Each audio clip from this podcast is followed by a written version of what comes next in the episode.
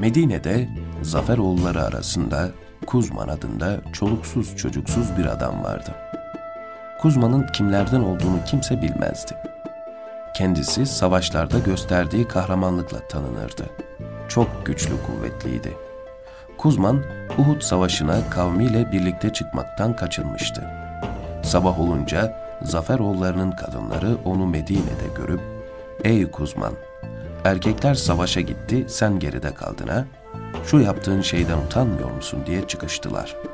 Ve ''Sen kadından başka bir şey değilsin. Kavminin erkekleri savaşa gittikleri halde sen evde kaldın ha? Sen artık ev bekle.'' diye kınadılar.''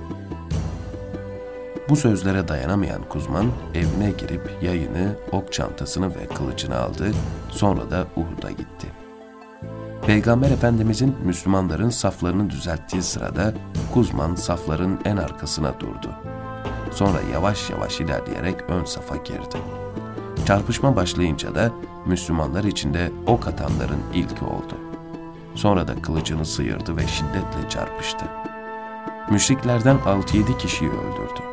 Kendisi de ağır şekilde yaralandı ve o vaziyette Zaferoğullarının evlerine getirildi.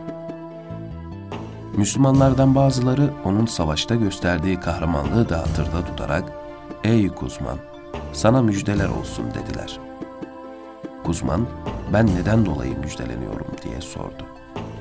''Cennete gireceğin için.'' dediler. Kuzman, ''Vallahi'' dedi, ''Ben ancak kavmimin şerefi için çarpıştım.'' Eğer anlattığınız şey için olsaydı çarpışmazdım.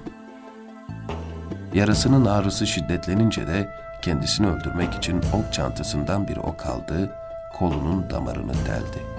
Sonra da kılıcını karnına dayayıp onun üzerine abanarak intihar etti. Kuzma'nın bu hareketi Peygamber Efendimiz'e anılınca Efendimiz şöyle buyurdu. O cehennemliklerdendi.